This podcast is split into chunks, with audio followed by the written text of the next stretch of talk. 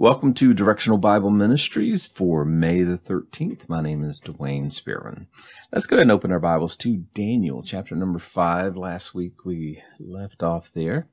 We had just wrapped up chapter number 4 where we saw King Nebuchadnezzar seemingly to make a true profession of faith, if you will. It looks like he genuinely repented, at least on the surface. I personally believe he did. But then we come into chapter number 5, and there is a gap of 20 years between chapter 4 and chapter number 5. During that 20-year period, King Nebuchadnezzar passed away, and he was replaced by a succession of men who were moved by their enemies. And ultimately, his grandson, Belshazzar, was co-ruler with who is believed to be his father, Nabonidus. Cyrus, the king of the Persians, and nephew of King Darius, king of the Medes, was besieging Babylon here in chapter number 5. And as we mentioned last time, Belshazzar felt safe, apparently, within the walls of the city.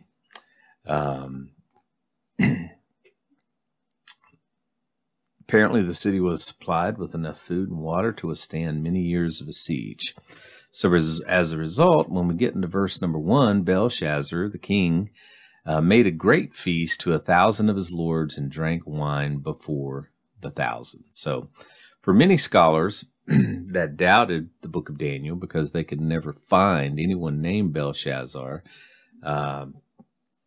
one day, Sir Rollinson was doing some excavating around the Babylonian city and found the name Belshazzar. And once more, as we studied in our Word of God series, the archaeologist Spade proved the authenticity of the Bible.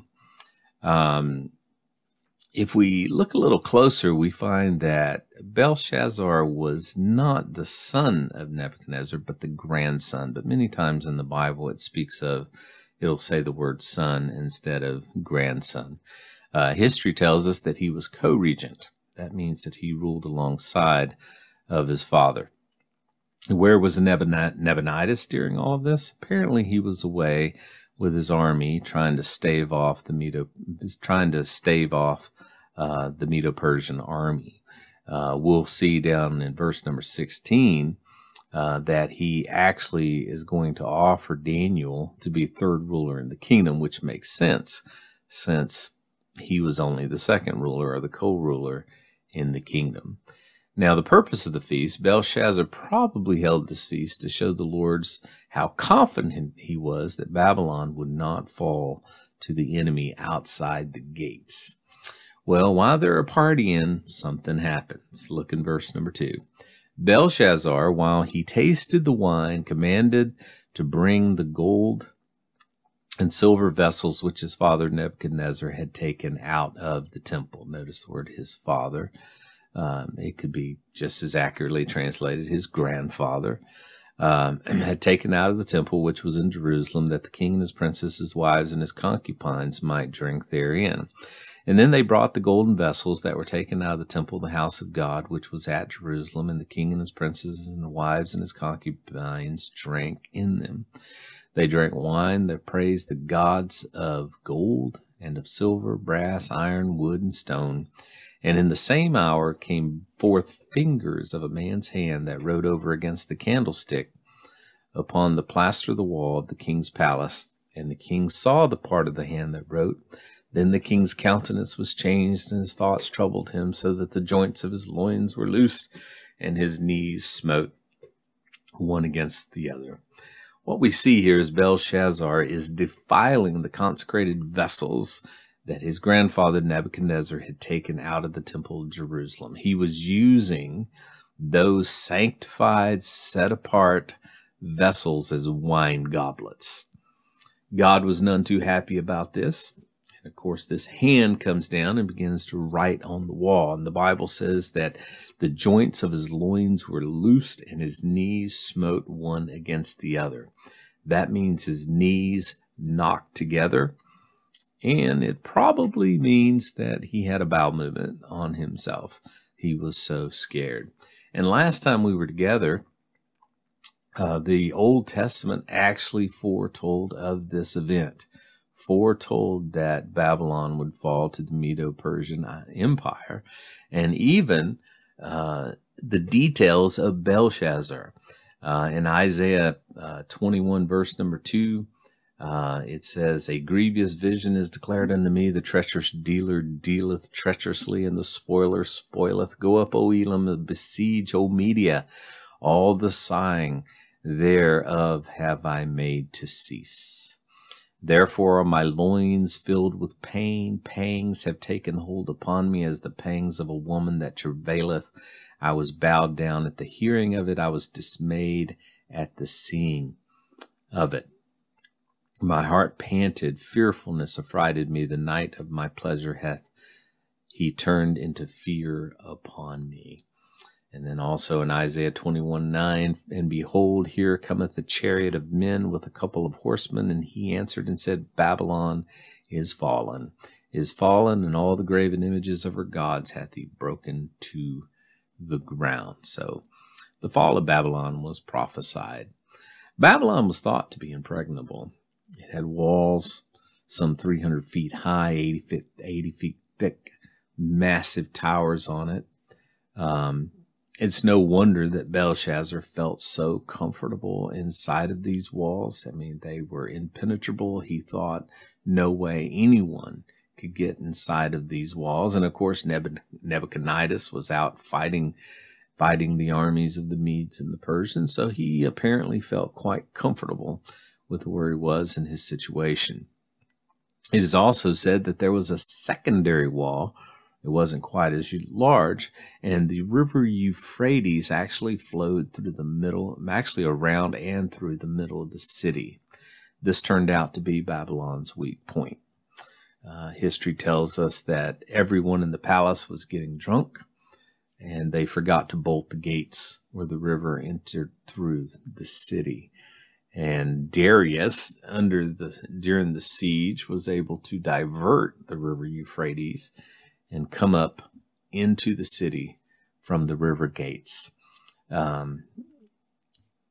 Amazing that they were just partying so hard that they didn't realize all of this was going on. They felt so comfortable. They felt like, and of course they were drunk. They were unable to defend it. So in spite of all of its elaborate fornications, sorry about that. And so I'm sure that was going on too, but despite of all of its elaborate fortifications, Babylon had a weakness, and it was exploited by the Medes and the Persians. Now notice in verse number 7, "The king cried aloud to bring in the astrologers, the Chaldeans, the soothsayers, and the king spake and said to the wise men of Babylon, Whosoever shall read this writing and show me the interpretation thereof shall be clothed with scarlet and have a chain of gold about his neck and shall be the third ruler in the kingdom." See, there he offered the third ruler. He didn't have the authority to offer him second ruler because he was second ruler. "Then came in all the king's wise men, but they could not read the writing nor make known to the king the interpretation thereof." Notice the book has a lot of interpretation. The king Nebuchadnezzar's first dream, then his second dream, and now we're dealing with Belshazzar and this writing on the wall. "Then was the king Belshazzar greatly troubled, and his countenance was changed in him, and his lords were astonished. Now the queen, by reason of the words of the king and his lords, came into the banquet house, and the queen spake and said, O king, live forever. Let not thy thoughts trouble thee, nor let thy countenance be changed. There is a man in the kingdom in whom the spirit of the holy gods is, and in the days of thy father light and understanding and wisdom, like the wisdom of the gods, was found in him, whom then King Nebuchadnezzar, thy father, the king, I say thy father, made master of the magicians, astrologers, Chaldeans, and soothsayers. For as much as an excellent spirit and knowledge and understanding, interpreting of dreams and showing of hard sentences and dissolving of doubts were found in the same Daniel, whom the king named Belteshazzar." Very close to Belshazzar, Belteshazzar. Now let Daniel be called, and he will show the interpretation. Then Daniel was brought before the king, and the king spake, and said unto Daniel, Art thou that Daniel, which art of the children of the captivity of Judah, whom the king my father brought out of Jewry? I have even heard of thee, that the spirit of the gods is in thee, and that light and understanding and excellent wisdom are found in thee. It's interesting that Belshazzar apparently needed to be reminded by the queen that Daniel even existed. So apparently Daniel, while he still held some kind of leadership or position, he apparently was not Belshazzar's first thought. The queen had to remind him of him. And now the wise men and the astrologers have brought him before me, that they should read this writing and make known unto me the interpretation thereof, but could not show the interpretation of the thing. And I have heard of thee, that thou canst make interpretations and dissolve doubts. Now if thou canst read the writing and make known to me the interpretation thereof, thou shalt be clothed with scarlet and with a chain of gold about thy neck, and you shall be third ruler in the kingdom. Now, this queen is probably, from what I've studied, the mother of Belshazzar. At this time, Daniel had to be at least 90 years old, somewhere in there. He was a teenager, the Bible says, when he and his companions were carried away into Babylon. So teenager, let's say 15, 70 plus years had passed. I mean, that puts him at 85. So he was definitely up in his mid to late 80s at least. And he had apparently been retired for some time, because he was not known in Belshazzar's court. The queen mother spoke highly of Daniel. She was probably old enough to remember what had happened. She may have been one of the daughters of Nebuchadnezzar. We're just not sure, but she obviously had been around long enough that she remembered Daniel. And even through all of this, she was able to remember him, remember what he had done, and recommended him to Belshazzar. And then Daniel answered, because notice there in verse number 16, he offered him, I have heard of thee, that thou canst make interpretations and dissolve doubts. Now, if you can read this writing and make known to be interpretation, you will be clothed with scarlet and have a chain of gold about thy neck, and shall be ruler in the kingdom. Now, notice Daniel's response. Then Daniel answered and said before the king, Let thy gifts be to thyself, and give thy rewards to another. Yet I'll read the writing unto the king and make known to him the interpretation. In other words, Daniel is seemingly saying the gifts of God are not for sale. You don't owe me anything. I'm going to tell you exactly what this says. And then Daniel begins to interpret. He says, O thou king, the most high God gave Nebuchadnezzar thy father a kingdom and a majesty and glory and honor. And for the majesty that he gave him, all people, nations, and languages trembled and feared before him, whom he would he slew, and whom he kept alive, of whom he would set up, of whom he would put down. He's going over how powerful King Nebuchadnezzar was, but when his heart was lifted up and his mind was hardened in pride, so he's going back to chapter number 4, he was deposed from his kingly throne, and they took his glory from him. Notice it says, and they took his glory from him. That they, is he referring to, seemingly it looks like he's referring to the people in Babylon when the king lost his mind and he went out in the field and grazed like an animal. His glory was taken from him. He was driven from the sons of men, and his heart was made like the beast, and his dwelling was with the wild asses. They fed him like the grass, like oxen, and his body was wet with the dew of heaven, till he knew that the Most High God ruled in the kingdom of men, and that he appointeth over it whomsoever he will. And thou, his son, O Belshazzar, you have not humbled your heart, though thou knew all of this. So apparently, Belshazzar was being held accountable because he knew about all of this. He may not have had a firsthand knowledge of all of this, but he knew about all of this. You see, Daniel was a faithful prophet. He preached to Belshazzar, which is a telling of the truth, a foretelling. In the Bible, there is foretelling and there is forthtelling. Foretelling is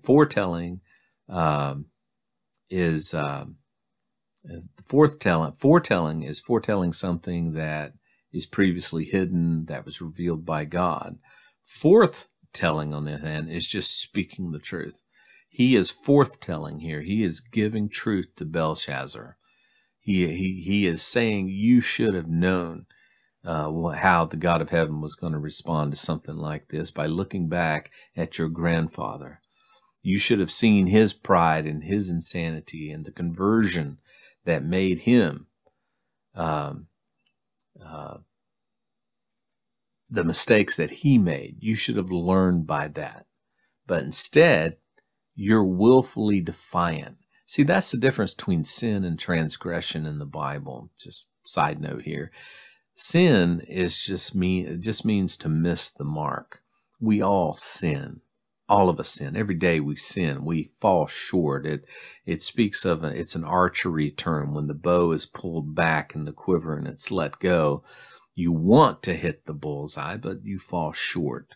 It's not purposeful. It's sin is different than a transgression. A transgression is where we get the word to trespass. It means you did it on purpose. It means you knew the right thing to do and you chose not to do it anyway. That's why in the Bible, in the Old Testament, transgressions were held in much more severity, much more accountability than sins. While sins were atoned for once a year, transgressions were dealt with immediately. And he's saying, and what we're seeing here is Belshazzar was knowingly transgressing. He knew what had happened to his grandfather. He knew because of Nebuchadnezzar's pride, the insanity that came upon him, and he was driven out. And then his eventual conversion and realizing the God of heaven. And yet Belshazzar decided to overlook that. And then notice in verse 23, but have lifted up thyself against the Lord of heaven, and they have brought the vessels of his house before thee, and thou and thy lords, thy wives, and thy concubines have drunk wine in them, and thou hast praised the gods of silver and gold and brass and iron and wood and stone, which see not nor hear nor know, and the God in whose hand is thy breath, and whose are all thy ways hast thou not glorified. So he's saying, in spite of all of this, in spite of knowing this, you did it anyway. Belshazzar, his worship and love had been lavished on material things that were inanimate, and he ignored the God who sustained his life. Notice it says, in whose hand thy breath is. That literally means that God held his breath. The Apostle Paul is talking about God to the philosophers on Mars Hill, said, I want to declare to you the unknown God. For in him we live and we move and we have our being. You know, God is a lot closer to people than they realize. I mean, if there's anything I see wrong in the church today, is that we need to be more aware or more conscious of the presence of God. You know, he's everywhere. He sees everything. You remember Jonah tried to run away from the presence of the Lord. You can't flee from the presence of the Lord. He went down to Tarshish, you know, and he tried to run from the presence of the Lord. In Psalm 139, verse 7, King David said, where can I flee from thy presence? If I ascend into heaven, thou art there. If I descend into hell, thou art there. If I take the wings and I flee into the othermost parts of the earth, even there you surround me. You see, God is not confined to one area. You know, we tend to think that God is in that brick building down at the corner of 1st and 5th, and that he's waiting for us to show up. We call it the house of God. How about the world of God? How about the universe of God? God is everywhere. There is no place that God is not. We don't just go to where God is. We are always in the presence of God. And Belshazzar is forgetting this. And Daniel reminds him, in whose hand thy breath is. God is everywhere, and he's here. And that's what Daniel is telling Belshazzar right here. And then in verse 24, then was the part of the hand sent from him, and this writing was written. And this is the writing that was written, many, many tekel upharsin. This is the interpretation of the thing.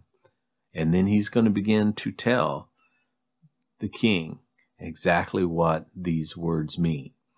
And he says, mene means numbered. And notice it says mene, mene, which means numbered, numbered. You know, Psalm 90 and verse 12 says, so teach us to number our days that we may gain a heart of wisdom. So it literally means there, God is keeping count. He knows the score. And he says, numbered, numbered. And then in verse 27, tekel, thou art weighed in the balances and found wanting. So in other words, you've been numbered and you have been weighed. And you have been weighed and found wanting. In other words, you have come up short. God is keeping score, and you've come up short. And then verse 18, Perez, thy kingdom is divided and given to the Medes and the Persians.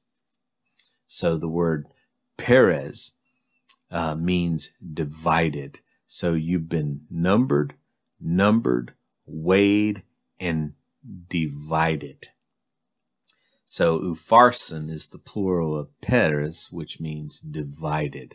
So the plural was used because Babylon was going to be divided by both the Medes and the Persians. Your kingdom is divided. And then notice in verse 29, then commanded Belshazzar, and they clothed Daniel with scarlet and put a chain of gold about his neck, and made a proclamation concerning him that he should be the third ruler in the kingdom. And history tells us in the next verse, in that night, Belshazzar, the king of the Chaldeans, was slain. That very same night. So, you know, Daniel was third ruler in the kingdom at least for a couple of hours. And we know that that very night, Darius diverted the river Euphrates when the soldiers of Babylon were drunk. The drunken soldiers had apparently neglected to bolt the gates. So Darius and his men were able to get into the city despite the elaborate fortifications, in spite of the huge walls, in spite of the interior walls.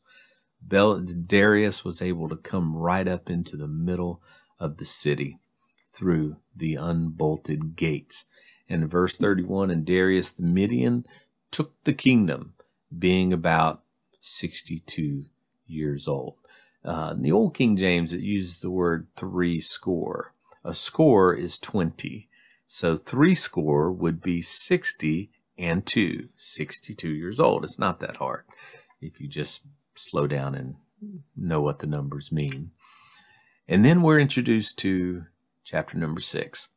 And it pleased Darius to set over the kingdom 120 princes, which should be over the whole kingdom.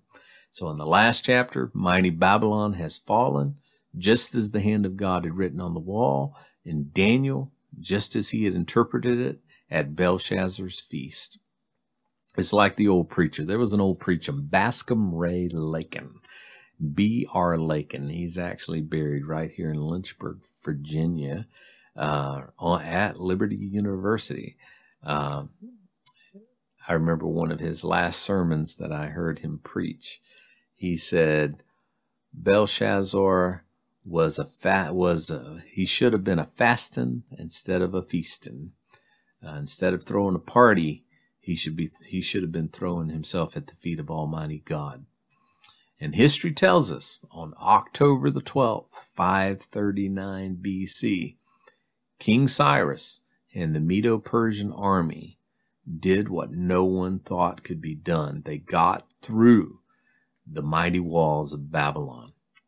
And again, remember these walls, 350 feet high, 86 feet thick, surrounded by the Euphrates River. They had enough food inside the city historically to withstand a 20-year siege. So that meant that as the Medo-Persian army began to choke them off, they began to starve within the city. And while they're choking them off, obviously they were coming up with a plan to get up inside of the city. And they did so through what was called the Water Gate. Interesting here. I put none of that stopped the army of Cyrus for two reasons. Number one, God had already spoken through his prophet Jeremiah and Isaiah, as we previously pointed out, that Babylon would fall. The prophet Jeremiah had 60 years earlier prophesied that Babylon would fall under the reign of Nebuchadnezzar's grandson. In Jeremiah 27:7-8, and all nations shall serve him and his son's son until the very time of his land come, and then many nations and great kings shall serve themselves of him. That means they're going to get rid of him. And it will come to pass that the nation and the kingdom which will not serve the same Nebuchadnezzar, the king of Babylon, and that will not put their neck under the yoke of the king of Babylon, that nation will I punish, saith the Lord, with the sword, and with famine, and with pestilence, until I have consumed them by his hand. Even more incredible is that 300 years before the fall of Babylon, it was prophesied by Isaiah that Cyrus would be the one that God would use to bring judgment on Babylon. In Isaiah 44:28, it says, that saith of Cyrus, he is my shepherd and shall perform all my pleasure, even saying to Jerusalem, thou shalt be built, and to thy temple thy foundation shall be laid. And we know that historically, he is the one that gave the command, we're going to find in Daniel chapter number 9, to restore and rebuild the walls of Jerusalem. And the foundation would be laid again, prophesied 300 years before by the prophet Isaiah.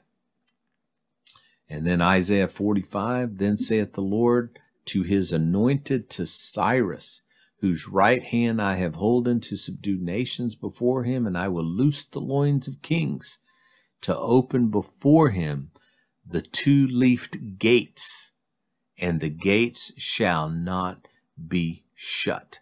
I will go before thee, and I will make the crooked places straight. I will break to pieces the gates of brass, and cut and asunder the bars of iron.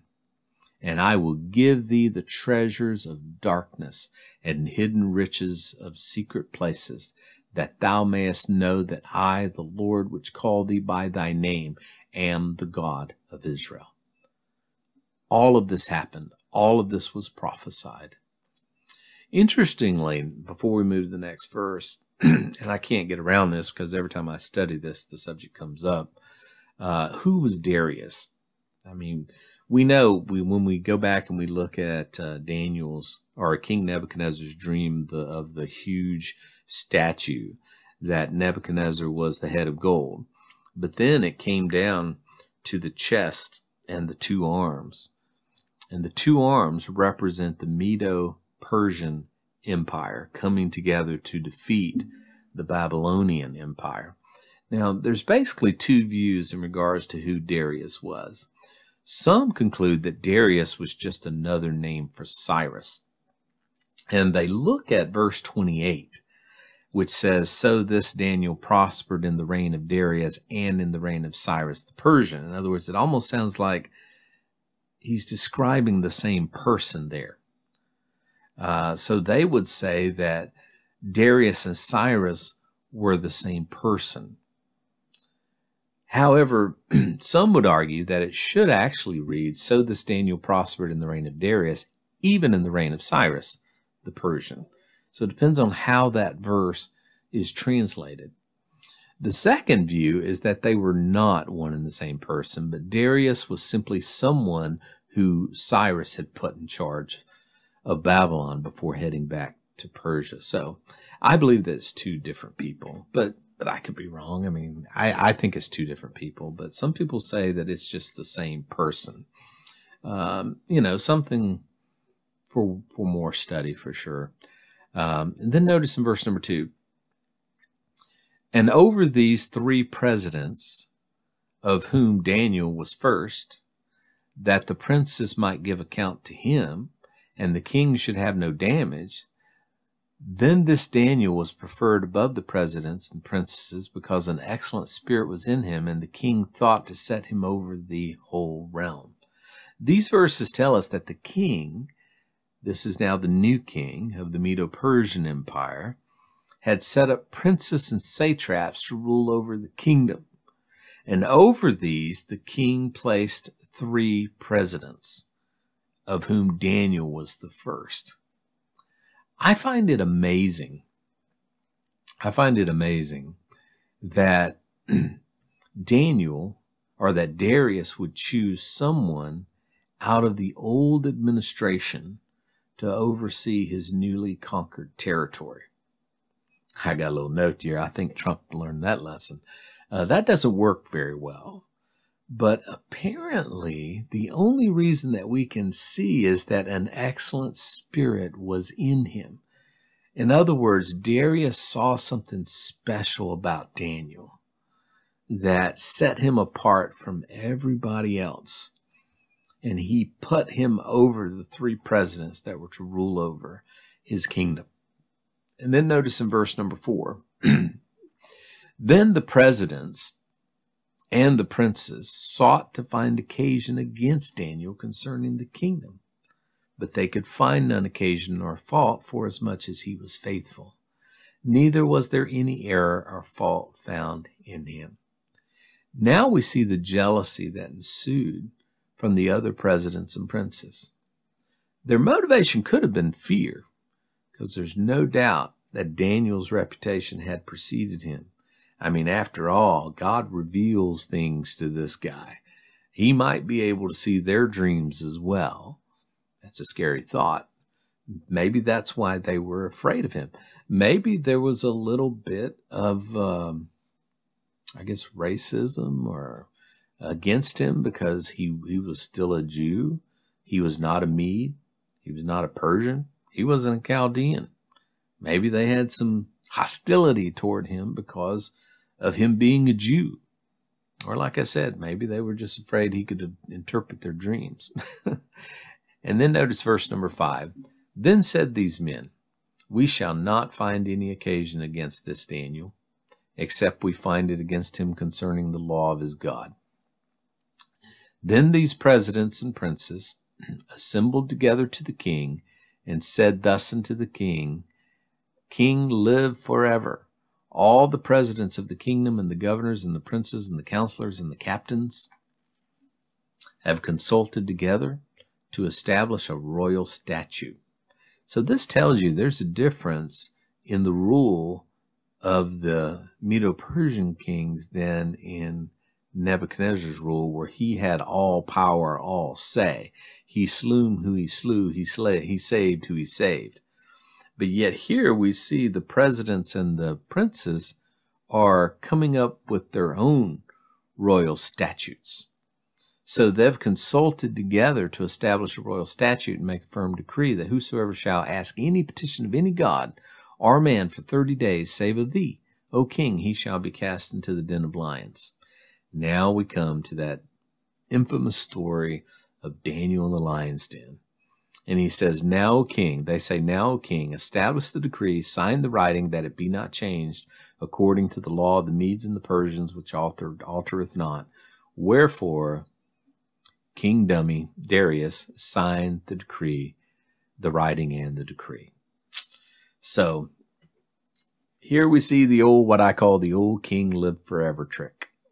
They knew that they could not trap Daniel out of their jealousy, their hostility, their negativity toward Daniel. They knew that the only way they could trap him, the only way that they could trip him up was concerning the law of his God. And they obviously knew what Daniel did 3 times every day. And they knew that it was the only way that they were going to be able to trap him. And of course, they appealed to Darius's flesh to get him to sign the decree. O king, live forever. And the Bible makes it very clear that we should always beware of flattery. The writer of Proverbs says, a man that flattereth his neighbor spreadeth a net for his feet. They were setting the king up, and they were setting Daniel up. They wanted to destroy Daniel because they were jealous of Daniel. They hated Daniel. They did not want this Jew. They did not want this foreigner to rule over them. And our time is gone. Next time we get together, we'll get down into verse number 10. And we'll see what old Daniel did in response to this decree. Well, God bless you guys. I hope you're enjoying our study through the book of Daniel. And I pray that God is blessing you. I pray that you'll always remember how much he loves you, wants the best for you, and he's working all things out for your good.